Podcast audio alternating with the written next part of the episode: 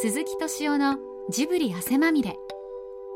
今週は来年の夏に公開されるスタジオジブリ新作映画の発表会見の模様をお届けします。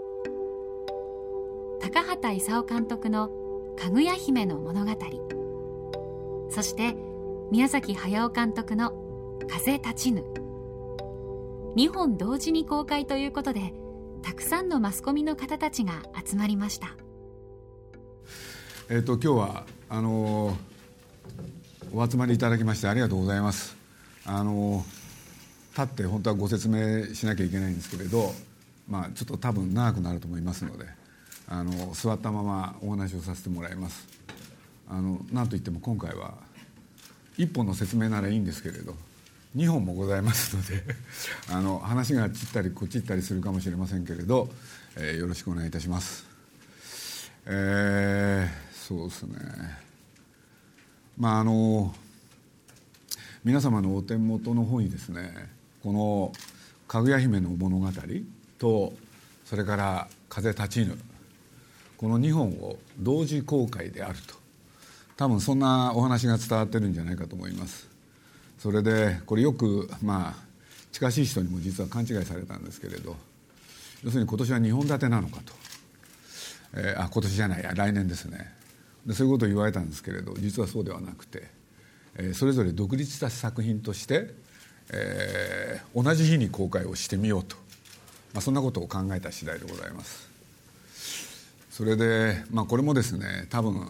そういうことを、えー多分聞かれると思うんで一番最初に申し上げておきます、え2本同時にですね同じ日に公開をするって。まあ、えーしかも別々の映画館でって。そうすると普通ですね。すごいこと考えたなと。多分そういうこと思われるかもしれません。しかし実はですね内実はですね、えーいろいろやってたらこうなってしまったと。そういうことでございます。まああのあんまりそこのところこだわってお話しするのもなんなんですけれど、えー当初は「えーかぐや姫」を公開してそして「風立ちぬ」をやろうと思ってたんですけれど、まあ、諸般の事情でそうなったというふうにご理解ください。また後でえーそこら辺ご説明をするかもしれません。えーそれで、まあ、今日あの私あのスタジオジブリの鈴木ですけれどちょっと一人、えー連れてまいりました。あのスタジオジブリの西村と申しますけれど。よろしくお願いします。えーかぐや姫の方でですね、まあ、現場の方で要するにプロデューサーをやってきてもらやってもらってるんででそういうことで言うと僕と西あの西村の2人の体制でこの両作品ちょっとやっておりますんで、まあ、彼にもね来てもらって、まあ、僕が言い間違えるとかですねそれから記憶間違いとかいろいろございますある時はですね、まあ、彼にも指摘をしてもらおうなおかつ補足説明もしてもらおうっていう、まあ、そういう考えでございます。えーそれでまあまずやっぱり作品の内容これが多分大事だと思います。あのーえーどっちからご説明しようかっていうのを ちょっと悩むんですけれどね。まああの今日は、えーどっちがね先に説明してどっちを後にするっていうと何ていうんですかねどっちを大事にしてるのかとかいろいろ思われると 困るんですけれど別にそんなことはなくてまあ近しい人にもねその順番をね先に家具屋説明したり先に風立ちぬを説明したりとかいろいろやってきたんですけれど、まあ、今日は風立ちぬからいきましょうかね。やっぱ家具屋がいいかな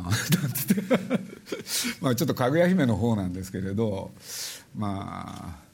高橋さんとしては、まあ、さっき僕伺ってあそんなになるのかって多分14年ぶりの作品になるかなと、つまり、えー隣の山田君」って、まあ、この作品以来ですね、まあ、僕もあんまり記憶力のいい方じゃないんでよく覚えておりませんけれど確か山田君は1999年だったと思います。でそこから数えてると14年。まああの高橋さん何もやってなかったかって言われるとですね実はそうではなくて、まあ、その間にいろいろ作品検討その他企画検討をやってきたんですけれどいろいろございましてかぐや姫になりました。これで本当はですね、まあ、そこから話すのもなんなんですけれど高橋さんこれ話してもあんまり意味ないかもしれないですけれど年来の企画で「平家物語」っていうのがございましてこれをどうしてもやってみたい。で「平家物語」っていうのはですねまあ皆さんね名前それからお読みになった方もね随分多いんじゃないかと思いますけれどどうも日本の映画監督っていうのはこの「平家物語」の本格的なやつを誰もが一度は作ってみたい。どうもそういう企画で。でそういうことで言うとですねかの黒沢監督も最後までやりたかったのはこの「平家物語」だと聞いておるんですけれどまあそこにある日本人像がですねどうも今と違う。生きること死ぬこと人を愛すること憎むことその輪郭がはっきりしてるらしいんですけれどはっきりしてると。で、まあ、それをやりたいということでいろんな方が挑戦してきたんですけれどね当然その中にはですねまあ何て言うんだろう。人の殺戮シーンその他っていうものをですね描かざるを得ない。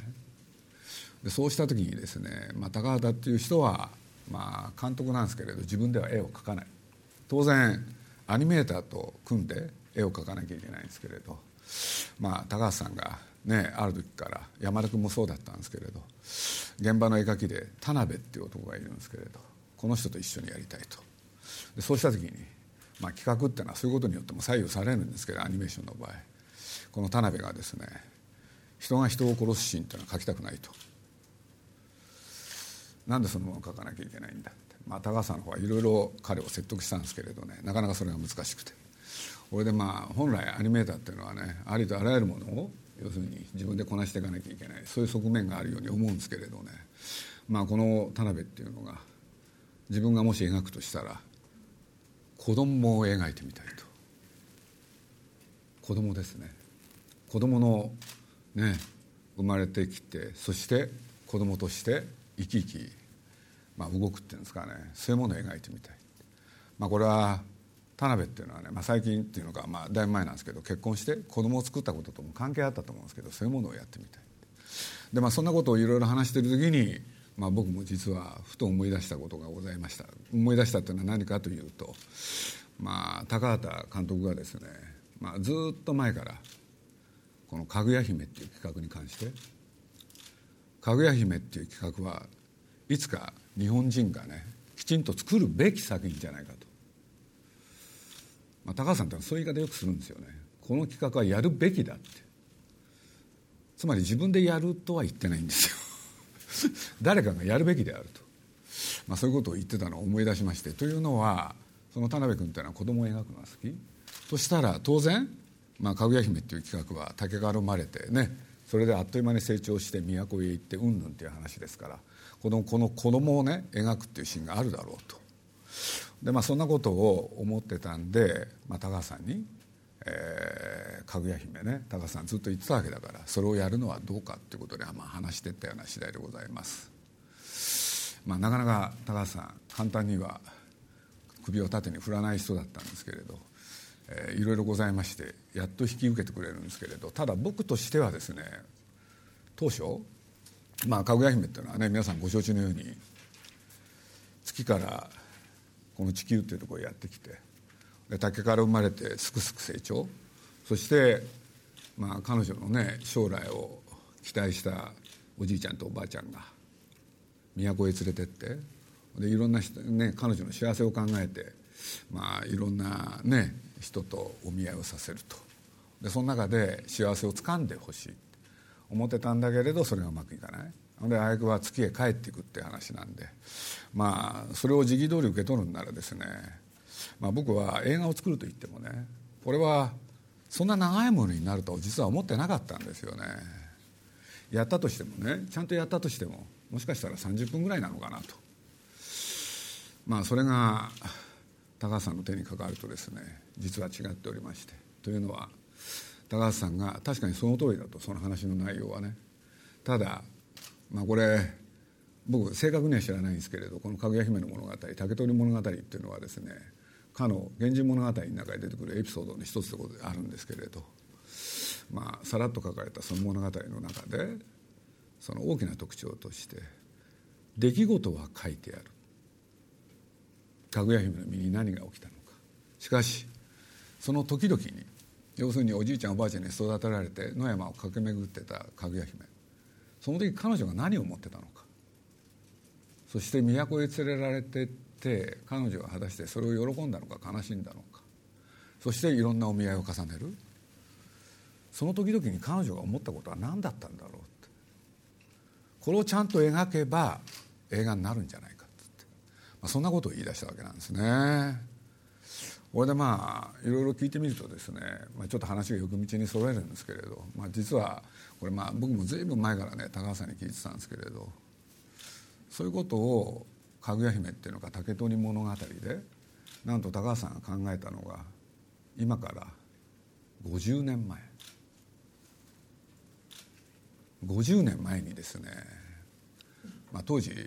まあ、高橋さんね問い入ったばかりなんですけれどね実写の方で内田トムっていう監督がいらっしゃいましてあの内田は内田ですけれど、ね、古い方だとお分かりになると思います。トムっていうのは夢を吐くって書くんですけれどね。まああの宮本武蔵とかね飢餓海峡とかそういうことで、まあ、大変素晴らしい作品をねいっぱい作られた方なんですけれどこの方がとある時要するにアニメーションをやりたいってことで東映動画にねいらっしゃったことあるらしいんですね。ほんで若い人たちを集めてついてはどうやってやったらこの映画できるんだろうかっていうことでねいろんな人に問いをかけたその時に、まあ、実は高橋さんもね若き日の高畑勲ですからそれに対して非常に積極的である企画つまり今言った内容を企画書として出したらしいんですよ。で、まあ、実はその企画案まあ50年前のことですけれどね高橋さんというのはいろいろよく考える人なんでね当時の資料を引っ張り出さなくても当時何考えたかってこと全部覚えてる人でね。これで、まあ、シナリオに関わろうかなんていうことが、えー、始まりました。これで実はまあこれ先に言っちゃいますとねさっきの「平家物語」から数えて山田君の後ああでもないこうでもないっていうことをね繰り返したんですけれど気が付くと実は僕がはっきり覚えてるのはこの「かぐや姫」をやろうって決めたのは確か2005年だったんですよね。でそっからそっからです。高橋さんがシナリオ作り。あれ最初から一人だっけ？そうですね。最初は一人最初は一人で。途中で今ね手伝っていただく方が出てくるんですけれど。で高橋さんという方はねあらゆる可能性をシナリオでねまず試したい方なんですよ。テーマはもちろんのこと。しかしストーリーとしてはどういうものが成立するだろうでくどいですけれど僕は何しろ30分で終わると思ってましたから一体どのぐらいの長編になるのかな。長くなったとしてもまあ70分から80分あったとしても90分かなと、まあ、高橋さんね粘る方なんで。ところがこの最初に書かれたこのシナリオがですね、まあ、3時間半っていうね。いつも長いんですよ、まあ、そこだけ強調してもしょうがないんですけれど。ちなみにまた話は横道にそれますが隣の山田君はなんと7時間半あったんですよね。でまあやり始めたんですけれど。でそういうことで言えばさっきから繰り返し言ってます。2005年から始めました。これで今2012年ですから仕掛け7年。まあ僕もまさかねこんな時間がかかると思わなくてというのか、えー、本当はもうとっくにできて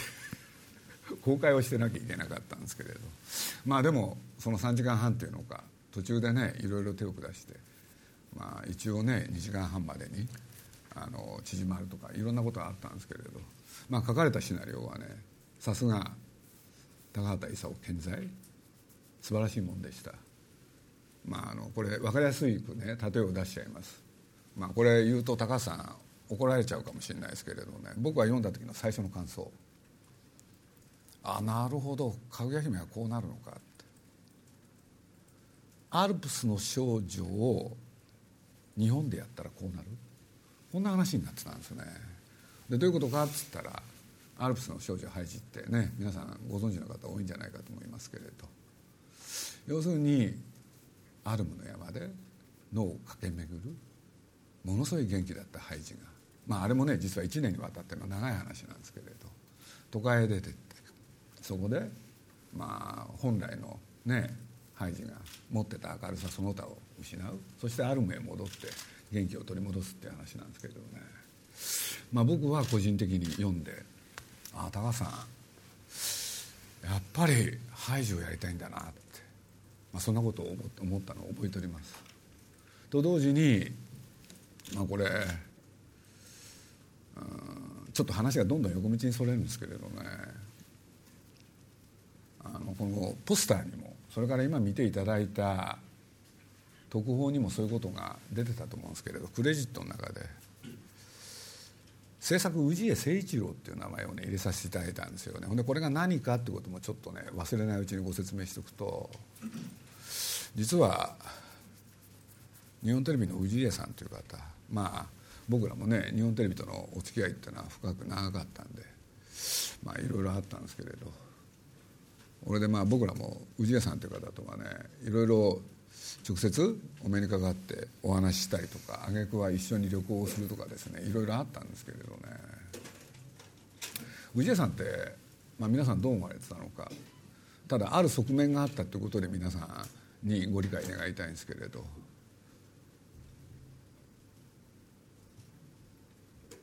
高橋さんの作品がですね大好きだった人なんですよ。でこれ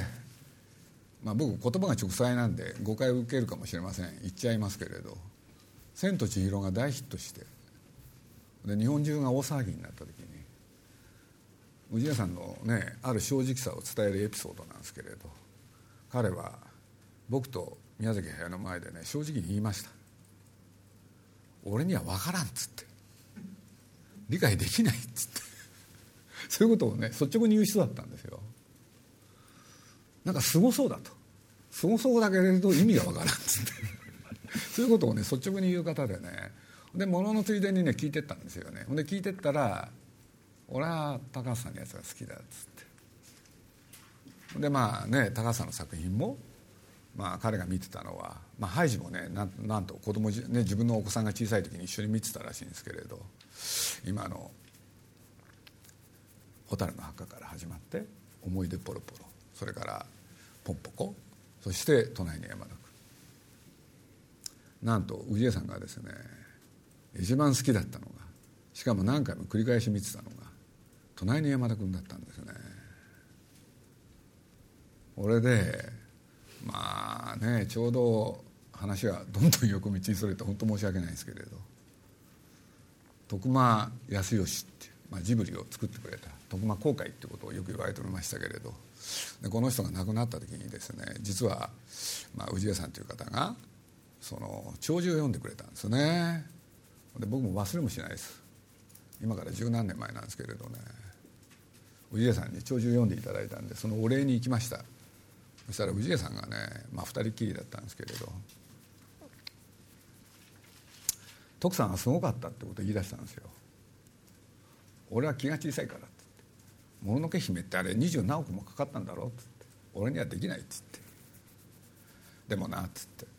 振り返るとなっつって。俺もいい年になったっつって。で何言い出すかと思ったら突然ね一人ごちたんですよね。俺はこの年まで何もやってないっつって。分かるかっつって。70いくつまでね一生懸命働いて。しかし自分の功績と言えるものそれは何もない男の寂しさがなんて言い出したんですよね。そこからです。突然僕の方に向かってですね「高橋さん今何してんだ」っつって「いやいろいろ企画考えてますけれど」っつって。そしたら「トシちゃん高畑の作品作ってくれ」っつって。で俺が死ぬまでにねその作品を見せてくれって。で僕はねここを言うかどうか迷ってるんですけれどね。山田君ってまあね非常に優しい温かい作品なんですけれどね。作る時ちょっとだけ大変だったんですよね。でちょっと大変っていうのはですね高橋さんは何て言うんだろう。絶対妥協しない人ですからね。一緒に仕事するとこれ分かるんですけれど四六時中24時間付き合わないと作品作んない人なんですよ。それでね僕その時ねなんか大変だったんですよね。大変っていうのはちょうど徳間グループっていうのがねあの徳間がなくなってこの徳間グループをどうしていくかっていうことを、まあ、皆さん覚えてらっしゃる方いるかもしれなくて話が横道にそれてるんですけれどね。そう僕ね、まあ、ジブリの人間なんですけれど徳間グループのことを一生懸命やんなきゃいけなかった。そしたらねこの山田君だけ作ってるわけにいかずその徳間グループの方の仕事もやんなきゃいけなかったんですよ。そしたら当然24時間一緒に付き合えないそうなるとね高橋さんっていうのはね怒る人なんですよね。怒るって言ってもこれなんかニュアンス伝わらないかもしれないですけれど。で挙句の果てにねちょっと喧嘩になっちゃったんですよね。で喧嘩と同時にですねまあ映画作っていく時にね、まあ、それまで映画を作ることには専念するしかしね、まあ、例えば映画の宣伝。もう「蛍の墓」だろうが、ね「思い出ポロポロ」だろうが「ポンポコ」だろうがね高橋さんっていうのはまあね予告編それから今の宣伝？一切口出さない方で、まあ、これ宮崎も同じなんですけれど。そこら辺非常にねまあ良好な関係でやってきたんですけれどね。この山田君の時にねどうもそれがねうまくいかなくなったんですよね。でそういうことで言うとね一緒にやると、まあ、高橋さんってあの説明しだすと長くなっちゃうんですけれど。何しろあの作り始めてなんていうんですかねスケジュールと予算内にね作ったことがね一度もない人なんですよ。で僕ね嫌だったんですねもう。で嫌だったもうね企画は確かに話し合ってましたよ「平家物語」やるかとかなんとかでも心の底の方でねもう嫌だなって思ってたんですよそしたらねその氏家さんがね高畑の作品作ってくれとで僕は最初のうちねちょっと流してたんですよ「分かりました」っつって。で「分かりました」って言いながら何もやらなかったんですよね。そしたらこの氏家さんっていうのもね何にもなしで、まあ、日テレの親分やってたわけじゃないんですね。ものを見抜く力があるっていうのか、ね、3回4回行くたびにねもう一月に1回ねあの当時美術館のね理事長ってやっていただいてたから報告に行かなきゃいけないわけなんですよ。で毎月のように行ってたらね1年ぐらい経ってからですかねいきなりね僕のこと怒り出してねそれまで怒ったことなかったのに「どうしたん?」っつって「高畑の作品どうなってんだ?」っつってこれでね何が鋭いかっていうと「分かった」って「高畑が作れないのはおめえのせいだな」ってバレちゃったんですよ 俺でまあそこまで言われるとねまあ僕もねもうしょうがないかなと思いつつそしたら高橋さん僕だってなんだそうやって言われてね言われっぱなしってのは嫌だったんでね。氏家さんに言い返したのをね今突然思い出しましたね。氏家さんなんでそんなにね高橋さんの作品にこだわるんだと。他にもいい監督いますよとかね。そしたら氏家さんが沈黙したんですけれどその沈黙の後突然「俺はあの男に惚れてる」なんて言い出したんですよね。僕びっくりしちゃってね「惚れてんですか?」っつったら「何惚れてんですか?」っつったら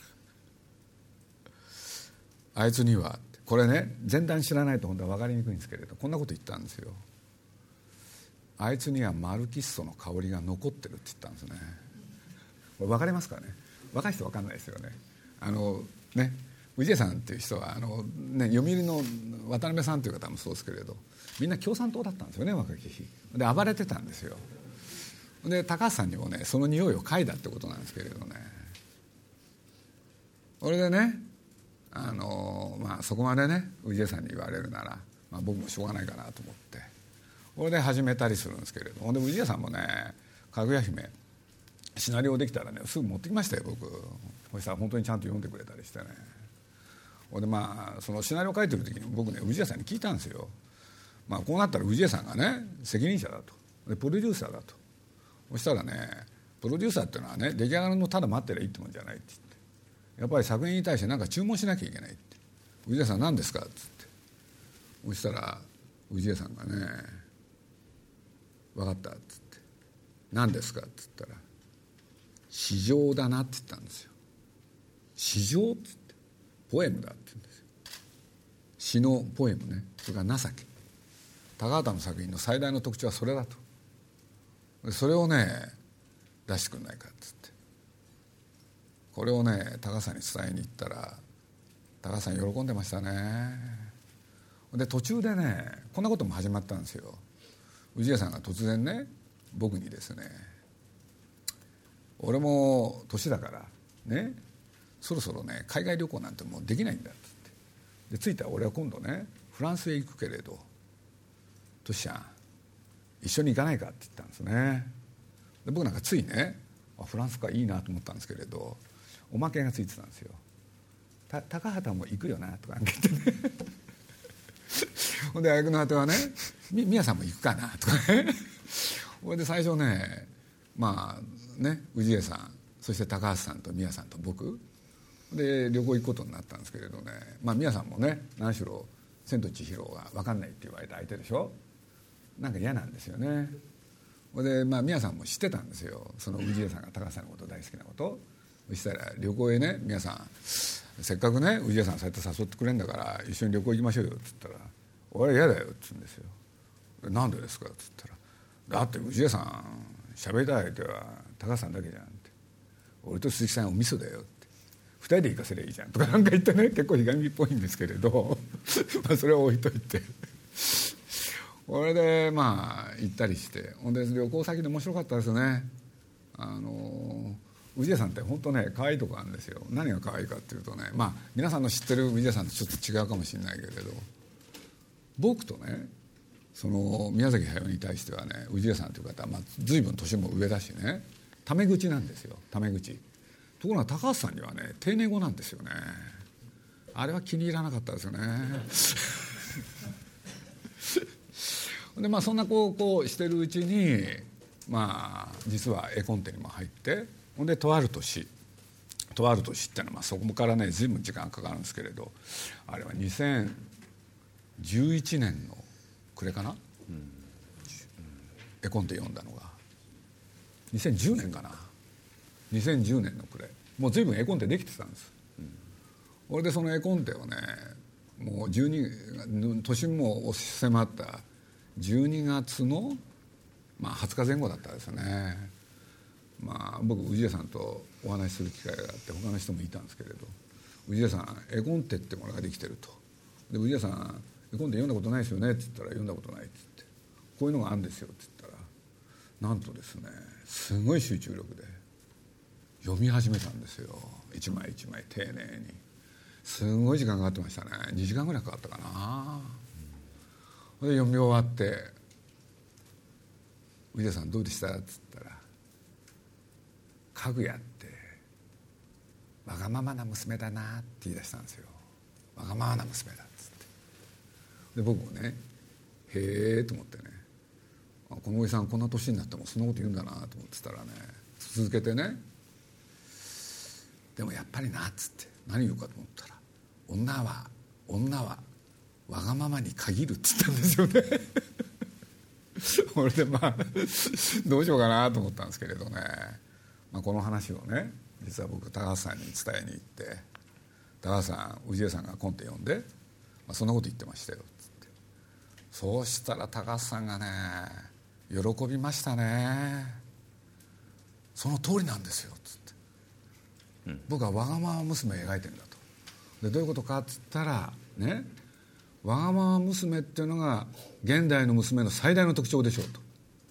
つまり僕がかぐや姫を描くっていう時にね何も昔の物語をそのままやろうと思ってるわけじゃない。ね、現代の娘の一人があの時代にタイムスリップしてそしてその時代の中で何をしたかそれを見ることによって今の大きなテーマになるんじゃないかみたいなことをね高橋さんが言い出したんですよね。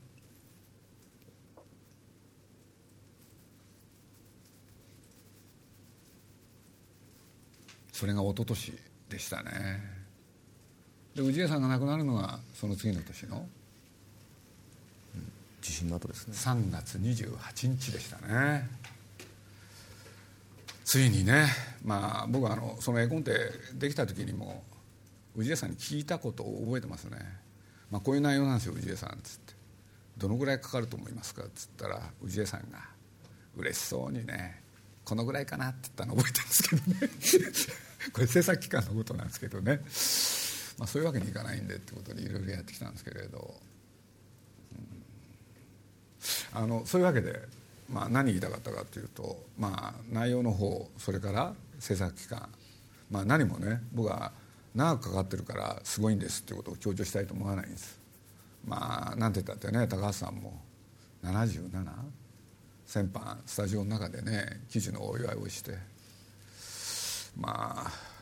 そこにおいてはね高橋さん本当は明るく楽しくやってるんですけれど。なんて言ったって2005年からやってましたからね。そして今年が2012年。ちなみに「風立ちぬ」はこっちは4年ぐらい前だったと思いますね。夏ぐらいから始めたんですけれど。でそういうことで言えば当然当然なんですけれどね。あのかぐや姫の方が圧倒的に先行してたんですよ。でこんだけ先行してれば先に公開できる。これで2年連続でね高橋さんのやつやってそれで今の「風立ちぬ」って、まあ、こんなことを考えてたんですけれど。まあねその後、まあ、宮さんがいろいろ頑張って絵コンで描いてる間にまあ、何しろゆっくり丁寧な仕事ですからかぐや姫は。去年今年の夏ですかね、えー、大体両作品がスケジュール的に並ぶっていう事態を迎えましてね。これでことここに至ってですね、まあ、今ね高橋さんも最後のところで頑張ってますけれど宮崎駿もそこで頑張ってる。でここへ来てちょっとかぐやの方がねリードし始めたんですね。リード。風の方が。あ間違えた。風立ちぬの方がリードし始めたんですよ。でこれがね一体どうなるかっていうのがねこれからの楽しみなんですけれどね。で片やですね今のここでまでであの西村の方でかぐや姫に関して何か補足説明あるかしらまあとにかく長い期間やってきて。あ彼はね今35だっけ？そうです。この作品に関わったのは2006年からなんですよ。でその間に結婚して子供を2人作って、ね、今年小学校に入るんですけどね、はい、でもせっかくだからね皆さんになんかアピールを、アピール。あの作品の中身に関してはまあ本当にあの言えること言えないことたくさんあると思うんですがえーまあ、高橋さんもずいぶん前かな。絵コンテに入って、えー、そこで、まあ、かぐや姫スタジオという小さなスタジオを設けて準備を始めたんですね。でそこには高橋さんと、まあ、絵描きの中心の先ほど鈴木さんから名前の出た田辺治ってのと、えー、僕とあともう一人あのまあ、この方も十数年ぶりなんですけど美術監督をやられる小川和夫さんという方がいますけどその4人ぐらいで準備室をスタートしてですねやってる中である時ですね車で高橋さんを高橋さんっていうのはまあ家が遠いんで車で送るんですけど送り迎えするんですけど僕が車に乗って高橋さん横丁に座ってしたら「西村君」っつって「はい」っつって「いやエコンってここまでできてるんですけどもしかしたらこれは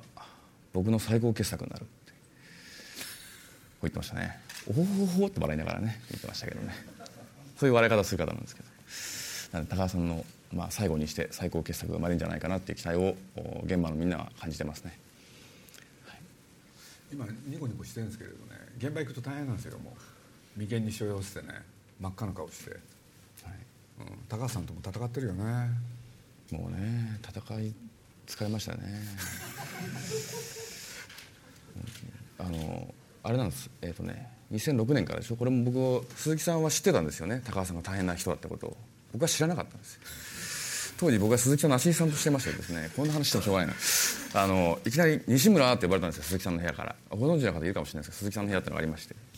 で「はい」って言ったらそこに僕の前任者がいたんですよ実は。気をつけして立ってるんですよね。何ですか?」って言ったら「お前明日から高橋さん担当だから」っつって「なんでですか?」っつって。実はその高橋さんっていうのはもう会わなきゃいけないんですよ。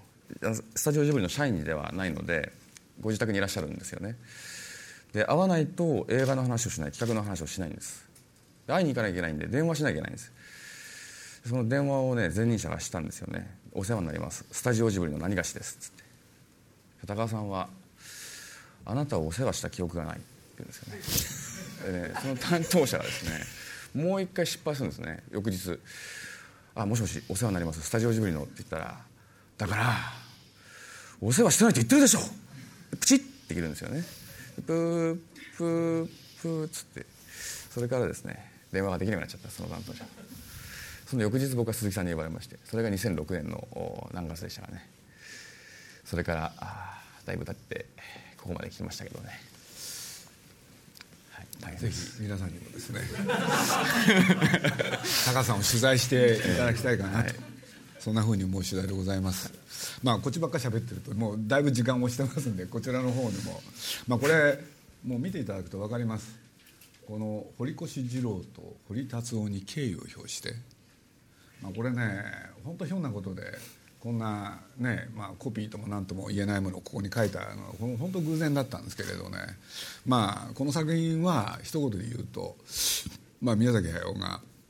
この堀越二郎っていう方、まあ、これ知らない方もいる、ね、多くいらっしゃると思うんで実はゼロ戦を設計した方なんですよね。俺でまあこの堀越二郎の話まあ皆さん宮崎駿っていう人はちょっとね戦争関係のものに対しても非常に造形が深い人で、まあ、この堀越二郎っていう人に関してもね、まあ、個人的趣味として随分ね、まあ、研究を進めるっていうのか趣味で、まあ、調べてたんですよね。俺でとある日彼がね漫画を描くなんて言いましてねとは言ってもそんなね漫画雑誌のすごいやつに描くわけじゃなくてねなんか隅っこの方で、まあ、超大作をやってると一方でねなんかちっちゃいものもやってみたくなる自分の趣味の世界で。そういうことで言うと、まあ、皆さんに打ち上げられたのはよく覚えておりますけれどね。このゼロ戦を設計した人の生涯の話にこの堀達夫の方こちらはね恋物語なんでねそれをドッキングさせるとどんな話ができるだろうなんてことを言いましてね。これでまあ彼がその漫画でね連載をしたものが元になっております。まあ端的に言えば、まあ、10歳からね堀越二郎の10歳の少年時代から始める始まるんですけれど少年の日、まあ、この堀越二郎、まあ、子供の頃からね空に憧れ飛行機に乗りたかった。そういう少年でございます。ところがねこの少年が、えー、要するに長じて大人になった時そのね飛行機の仕事に携わろうと思った時実は時代は戦争戦争の時代。で彼が作らなきゃいけなかったのはね環状戦闘機だったっていうね話なんですけれど。でまあそこら辺、まあ、宮崎駿にとってはね何て言うんですかね、まあ、何しろ彼昭和16年生まれなんで。そういうことで言うと昭和史の中で生きてきた人なんでねこの戦争ってものをね避けて通れない。でも一方でね彼自身がそうだったんですけれどどうもねその兵器関係のものに対してもね好きだし一方でこういうね恋愛小説なんかも好きだった。でそこら辺でね、まあ、今作ってる作品でございます。まああのこれ大きな矛盾なんですよね。大きな矛盾っていうのかな。そのまあ昭和16年生まれ。そうそういうその世代にねもしかしたら特有かもしれないと宮崎は言ってますけれど。何が特有かというとですねまあ、一方で、ね、戦争の兵器みたいなものが戦闘機とか、ね、今の、えー、タンクとかねそれから船とかあのですけれどね。でそういうものにね洗礼を受けてね、まあ、この今の段階の世代とかそこら辺の人たちってみんなそういうものが好きなんですよね。ところが一方で時代は要するにアメリカに負けて日本という国がねどうなっていくかっていう。そういうことで言うとね戦争反対の時代でもあるんですよね。その矛盾の中で生きた人なんですよ。やっぱり宮崎駿っていう人は。要するに自分の好きなものが引き裂かれてるんですよ。一方で戦争の兵器でしょ。で一方で戦争反対でしょ？そうなんで自分みたいな人間ができたんだろうっていうのをね今この映画の中でなんか自分で明らかにしたいっていうのか、まあ、原作の方でそれ随分ね苦闘しながら書いてましたけれど、まあ、改めて映画にする時そこが非常に大きなテーマになってる。うん、これで、まあ、簡単に言えばね好き好んで環状戦闘機を作ったのかっていう話で当然宮崎駿が作ればそうはならない。でまあ最終的にはこの今のねあのゼロ戦を作るっていうところまで行くんですけれどじゃあそのことを高らかにね歌い上げる感動的にやるかって言った時にね、まあ、宮崎駿は今その最後の部分で審議を重ねてるところでございます。俺でこれねまあ今日なんかそんな話ばっかになっちゃうんですけれど実は世の中の縁っていうのはね本当不思議なもんでね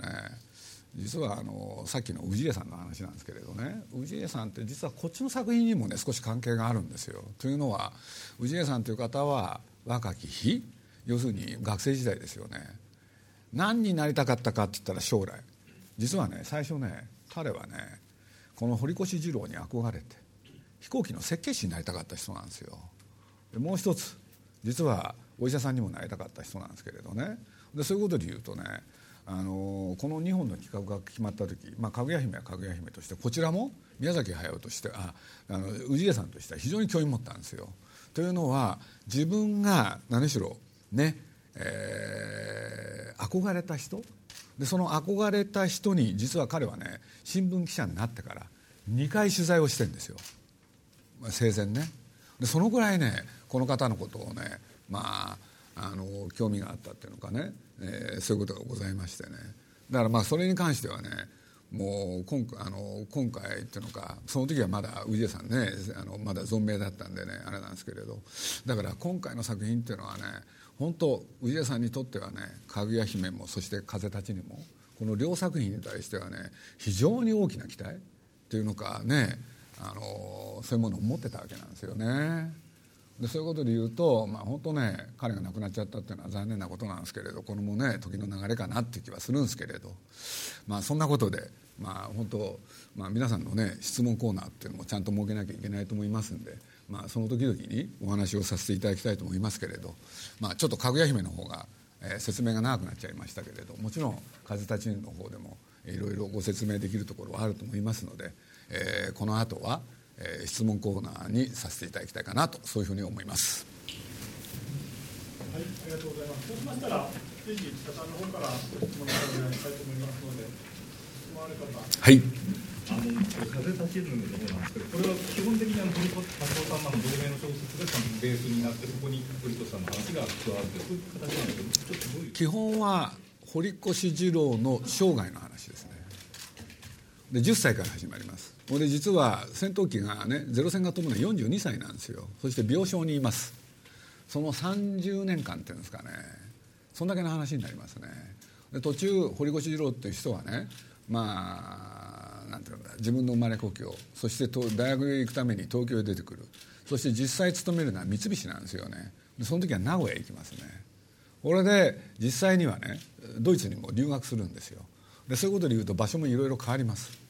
俺で、まあ、基本はその話を置きながら要するに彼も戦闘機を作ってただけじゃないだろうと。一方でそのある女性との出会いそして、えー、恋もあったに違いない。でその恋の発想を、えー、この堀達夫さんのそういうイメージそういうものを拝借したってことですね。だからまあこれ言い方いろいろあると思ったんですけれどね、まあ、原作というにはちょっと違うんですよね。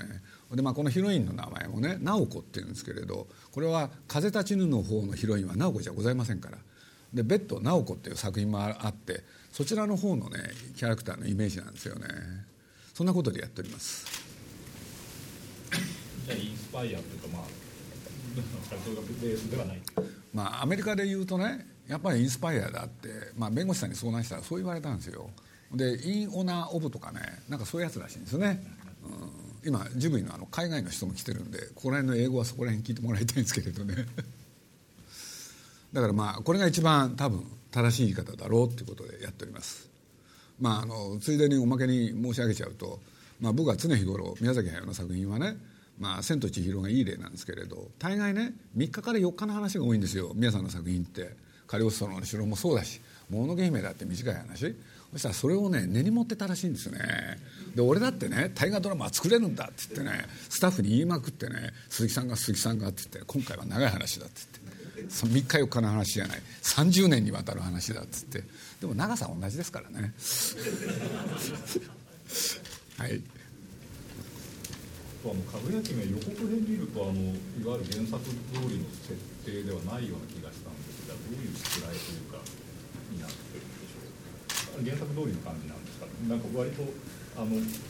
そういう昔ぐらいの話なのかなと私ちょっと見てて思ったそんなことが決まってる原作そのままの。そうですよ。やっぱり平安ですよ。あまた平安なんですね、アブラジメのストーリーもいわゆる元の骨格は変わりません。先ほどちょっとおっしゃった現代の虫がタイムスリップしてそれが変わってるんですねそれは具体的には出ませんよ、うん。というような気気分で作ってるってことですね。自分でやっぱり現代とのつながり考えないとお客さんがねやっぱり理解してもらえないってそういうことはきちんと考える方なんで。であくまで月に帰るわけであのあの実は現代から来て現代に帰るという話ではないない。そうですね。まあちょっとプラスアルファもあるんですけれどね、まあ、それは見てのお楽しみということで好きになる人も出てくるんですよ。西村さんのお話の中で、高畑さんのその最後にして最高のっていうふうなことをちょっと一瞬おっしゃられたんですけども、これが高畑さんの最後の作品になるんでしょうか？最後ですね。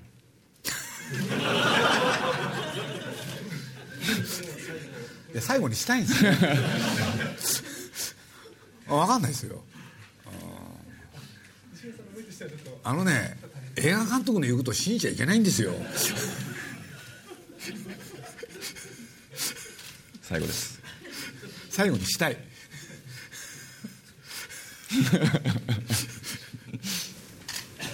あの完成時期が同じでも公開をずらすっていう選択もできると思うんですけれどもあえて一緒にされた理由をもう少し教えてください。うんやっぱり映画ってエンターテインメントでしょ？そしたら同じ日にねジブリの2本が、ね、同日公開って言ったらお客さんにとってもねワクワクすることじゃないかなと思ったんですよ。それです。で僕自身ワクワクしましたから。あうん。まあ本当はついつま合わせなんですけどね。でも同じ日にねこの2人の作品がね出るって言ったらなんか嬉しいなと思ったんですよ、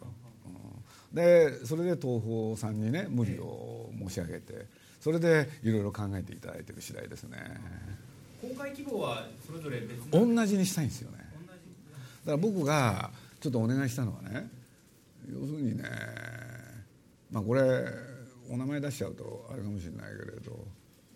名前は言いませんけれどね東宝の副社長がね 僕が同日にやりたいって言ったらねそしたらおっしゃっていただいたんですよね。差をつけちゃいけませんねって。同じスクリーン数だ。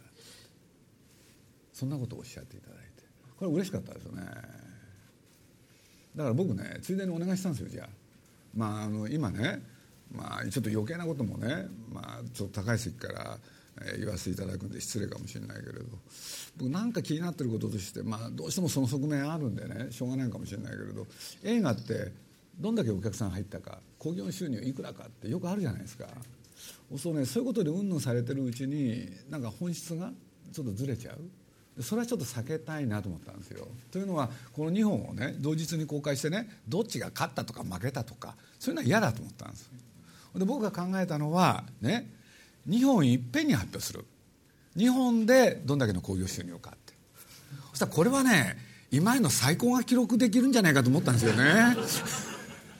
で千田さんがねちょっと難しい顔してたんですけどね。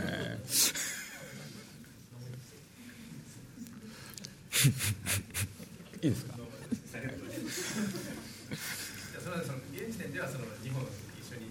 発表するっていうのは決まってるわけではないえ？その数字をだからそのあそれはねお願いしてます。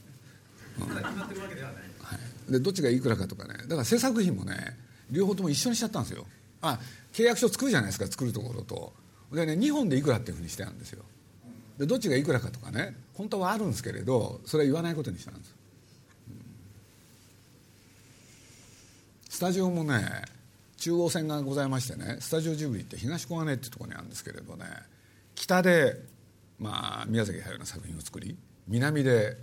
あの高畑作品作ってるんですよ。でみんなね行ったり来たりなんですけどね結構面白いんですよ。あ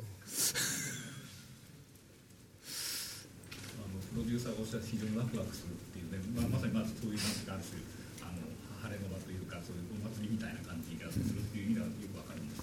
まあ、その反面要は同じ時期に日本の強力な作品がぶつかることで、まあ、お互いにまあ食い合うという危険性もまあそれはないですね。それはもう考えてらっしゃる1たす1は3ですよ。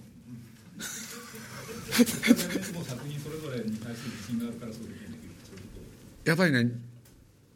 まあ2人はね高畑あの2人の関係を改めて申し上げるとね実は高さの5歳ぐらいなんですよね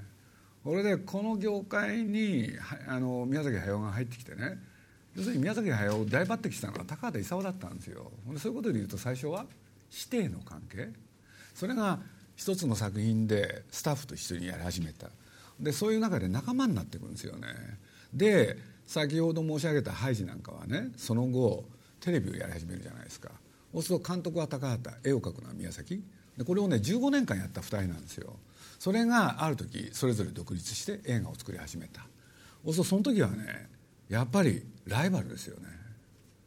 切磋琢磨。でそういうことで言えば僕はねこの同時期にねこの日本がねこういうことになったっていうのはお互いの刺激のためにはすごい良かったんじゃないかなって。でまあそれもこれもね僕としてはいい作品ができるね手立て手段ですよね。そう思ってます、まああの宮さんの方はね実は僕は、まあ、ある時これもう1年ぐらい前ですかねそれを話した時宮崎駿の方は武者震いしてましたよ。本当に。高橋さんとね同じ日に公開するって言ったら。高橋さんの方は違ってましたね。もう知らん顔するんですよね。嫌な性格なんですよね。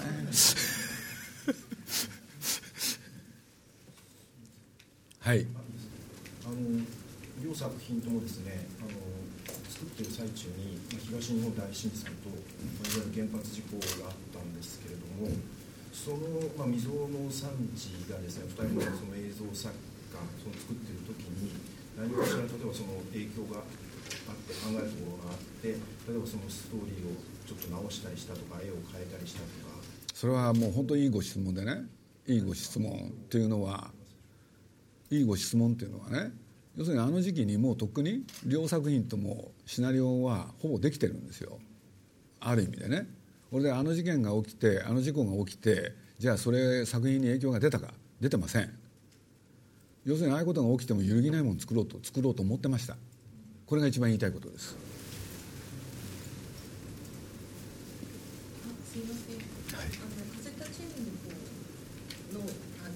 いざ生き目やもって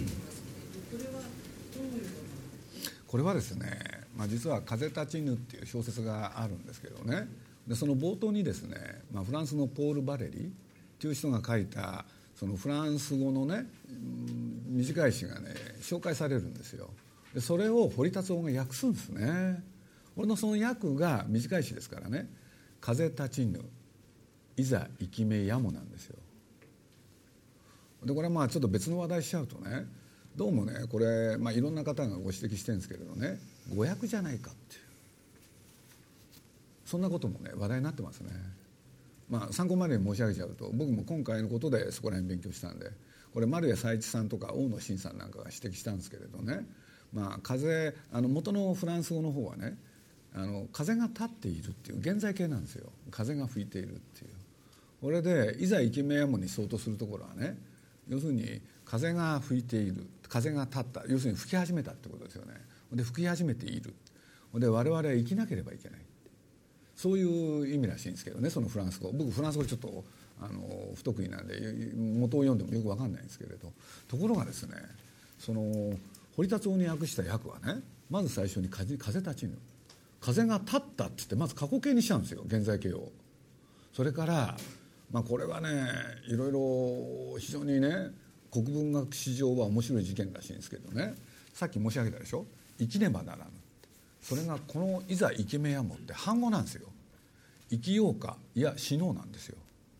そうなんでね？要するに堀田荘がそんなね誤訳をしたのかっていうのはね、まあ、国文学史上国文学の史上ずっとね論争が続いてるみたいですね。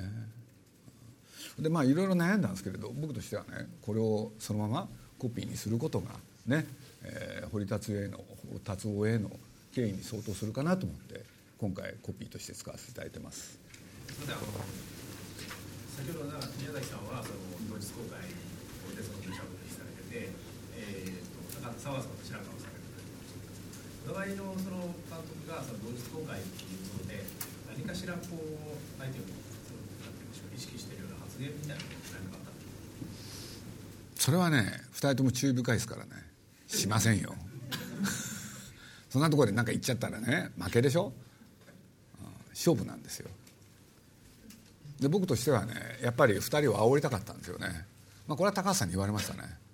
鈴木さんの魂胆なんか分かってるっつって。ね？要するに両方並べてね煽りたいんだろうと。ね？そんな手には乗らないっつって高橋さん言ってましたよ。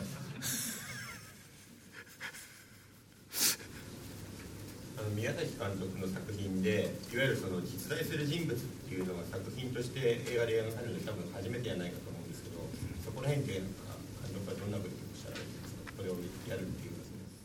あのーもう漫画で描いてた時にそうなんですけどね、まあ、堀越さんの行った出来事事実はね追いかけるんですよ。でもどういう人だったのかその人柄はどうだったのかそれはね宮崎駿のオリジナルです。これで実はあの堀越二郎さんのご子息がいらっしゃるんでねそのことは、えーお断りしに行きました。はい。でまあご子息もそんなことは無論構わないと。そういう了解を得ております。あんまり得意じゃないですよねそういうの。その本当はこうだったとかね、うん。ただ人物像としてはね、まあ、ツイッターだから言っちゃいますとねなんかねあのあのセンスあなんていうのかな。まあ、若者ですけどね当然その今の堀越二郎は。なんかちょっとのほほんとした感じ一見何考えてるか分かんないみたいなとこあるんですよ。で僕ねこの人物って何なのかなってその絵コンテ見ながらずっと考えててねある日はっと思いついたんですよ。これもしかしたら宮崎駿のお父さんかなと思って。でそれを指摘したら自分の親父を知りたいこの作品でなんていうね欲張ったことも言ってましたねえー、すみませんけど、えーと、その高畑さんの神谷姫で、例えばあの、えー、山田君の時は高畑さんの CD 久さんのあの、まあ、漫画の行線を、まあ、こう CG 的に表現するとかで、まあ、手法的に新しいことしてるじゃないです。今回はなんかこう高畑さんが今までにないあの、まあ、アニメーションのとかありますね。そういうことを考えてらっしゃる。あの山田君の時には、まあえー水彩タッチの単彩タッチので余白が残る感じのやって、えー漫画っぽく見せるっていうことをやりましたけども今回その、えー完成版っていう感じだと思うんですよ。で画面としてはあの従来のまあいわば宮崎さんも今これで作ってますけどセルアニメーションへのアンチ。で画面を情報を過密にすることでやるんじゃなくて、えーリアルにやるんじゃない。立体感増すんじゃなくて絵が動く。背景とキャラクターは一枚の絵に見えるように。その絵が動くっていうことを強調しようということでこのまあこれなんかデッサン画に見えますけどこれが動きます。まあ特報見ていただいたからね。あそっかそっか。あれが全編動きます。はい。これは伝統的なやり方です。もう全部手書きでやると言って宮崎駿は頑張っております。スタッフがちょっとだけ内緒で CG 使ってるんですけどね。これ本人に言ってないんですよ。一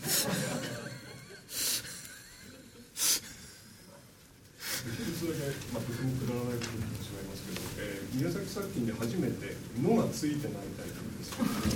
これに関してはあの鈴木さんは何か？そういうことで言うとね高橋さんの方は実はねずっと「ほ」がついてたんですよね。あこっちだ。ね。でまあそういうことはね、まあ、これは日本テレビの奥田さんが言い出したことなんでまあ今回はね、まあ、そういうことにとらわれないで堂々とやろうということで、はい、かぐや姫の方なんですが、あの、せあの脚本に坂口咲子さんという方が書いておられますけど、この方の役割といいますか、なぜそのあの高橋さんが脚本を書くときにまあちょっと集中力が続かないっつって 脚本家入れてくれって言ったんですよ。最初僕がの知り合いを入れたんですけど、まあ、なかなかうまくいかなくてじゃあもうご自分で書かれたらどうですかっつって言ったら10ヶ月ぐらいですね書かなかったんですよね。でもうこれどうにかなんないかと思ってでもう一回脚本を入れたいと。脚本家に手伝ってもらいたいっつって。でその頃に高橋さん1年前ぐらいかなそれの。NHK で「おしゃしゃのシャン」っていうテレビ、えー番組、まあ、え1時間ぐらいかな。ドラマがあったんですけどその脚本をやられてたのがこの坂口理子さんという方だったんです。でご連絡してで高橋さんと坂口理子さんで、まあ、企画の講師は先続きからも話がありましたけれども50年前に企画の講師が出来上がってるんでそれの枝葉というかそういったところを一緒に作っていってもらった方ですね。そういう役割共同脚本って形ですね。高さんはね、まあ、僕はまあずっと付き合ってきたんでよく分かってるんですけれどもともとねいきなり自分でシナリオを書くっていうのは嫌いなんですよ。それは失敗するっつって。で必ず誰かに書かせるんですよ。で古典版に行っていいものを作ってるんですね。はい。はい。いろいろ。で確かにその手法は正しいですよね。客観的になれるから。なんか言い方に剣がありますね。うん気をつけないといけない。すみません、あの風立ちぬの方はその主人公はその男の人での男の子ということで、はい。そのキャラクターの名前はあの堀越二郎です堀越二郎ですはいはいさっきちょっと特報の映像を見るとその中の少年が飛行機に乗ってああれが二郎です。であの飛行機は多分実在しないものなのかなと思うんですけれどもああいうそのメカみたいなものでそのオリジナルのものとかが多少出てきたりっていうことはするあのね結構実在のものがいっぱい出てるんですよ。で要するにね何が言いたいかというと20世紀の初め、まあ、実はね今だと信じられないようなデザインの飛行機をねみんな作ろうとしたんですね。でそれを作ったんだけれどうまく飛ばなかったとかねその歴史なんですねでそれをまた皆さんはよく知ってますからもういろんなところに散りばめてありますね。でその出てくるメカも割とその、まあ、実際に飛んだか飛ばないかとかいろいろある。ん。ですけど、いわゆる創作とはちょっと違いますね。ある程度その存在したもの。まあ、僕よく言うんですけれど宮崎駿って必ずそうなんですけどね元をたどるたどると必ず実在なんですよ全て。風景にしろ何にしろすみませんあの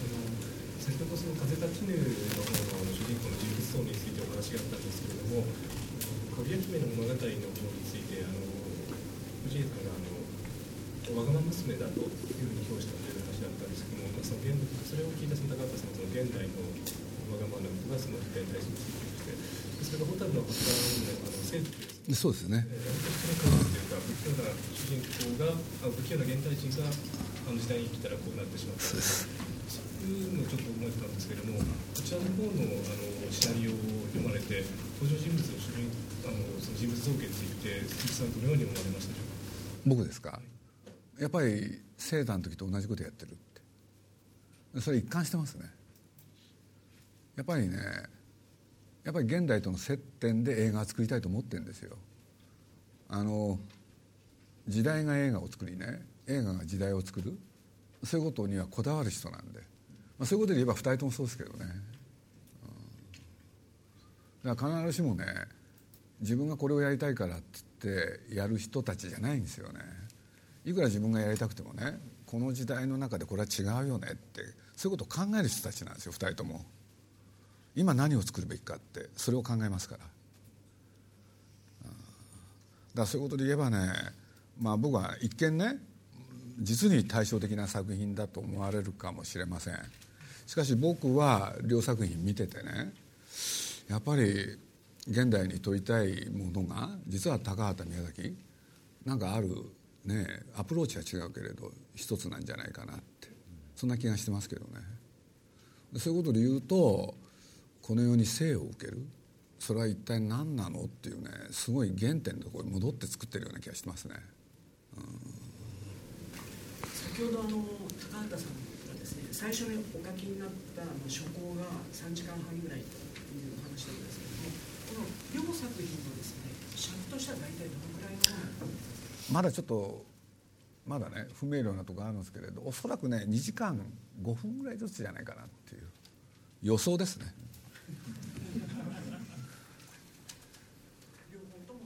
まあ、大体お互いがねお互いの長さちょっと気にしてるんですよね。絶妙なんですよ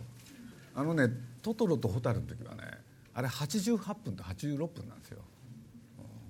あれ本当はね予定は60分ずつだったんですけどね。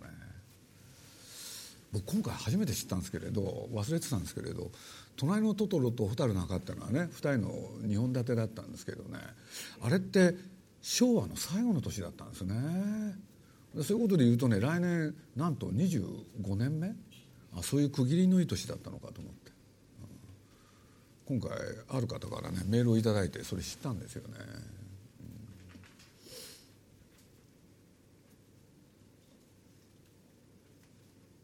今一番困ってるのは僕風立ちぬの方でどうしても今頭の中にそれがねあの縛られちゃってるんで。戦争中でしょ？戦争中の若者たちはどういう喋り方をしたのか。まだね声優さん決まってないんですよこちらは。これで宮崎が言うには現代の人よりもスピードが速い。それから変な間がない。そして滑舌がきちんとしてる。で最後に付け加えるなら一人一人が凛としてる。そういう喋り方をできる人はいないのかということで、まあ、いろいろね今いろんな方の協力を得てやってるんですけれどなかなか難しいんですよね。ちなみにあのかぐや姫の方はねこれは一つすごい安心材料なんですけれどすでに全ての声は取り終わっております、改めて皆さんの方にねご紹介したいと思いますけれど。あのプレスコっていうやり方で高橋さんっていうのは常に声を取ってからその声のに合わせて絵を描くんですよね。で宮崎の方は逆で日本的なやり方で絵を描いといてそこに声を当てはめるっていう。早く見たいです。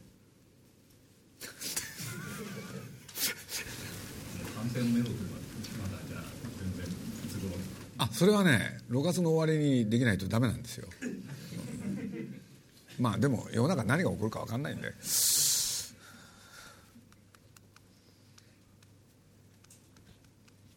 ちょっと楽しみです今回は、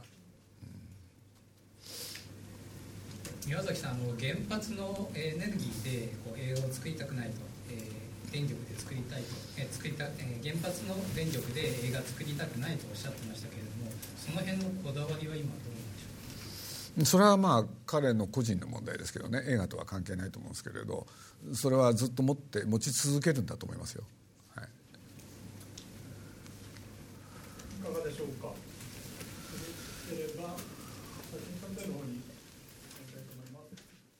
鈴木敏夫のジブリ汗まみれ。この番組はウォルト・ディズニー・スタジオ・ジャパン。JAL 町のホットステーション。ローソン。アサヒ飲料。日清製粉グループ。立ち止まらない保険。MS&AD 三井住友海上。Au の提供でお送りしました。JAL とスタジオジブリは空を飛ぶプロジェクトを実施中。空を飛ぶことのロマンを伝える素敵なプログラムを展開しています。空への尽きない夢を感じてください。詳しくは JAL 空を飛ぶで検索。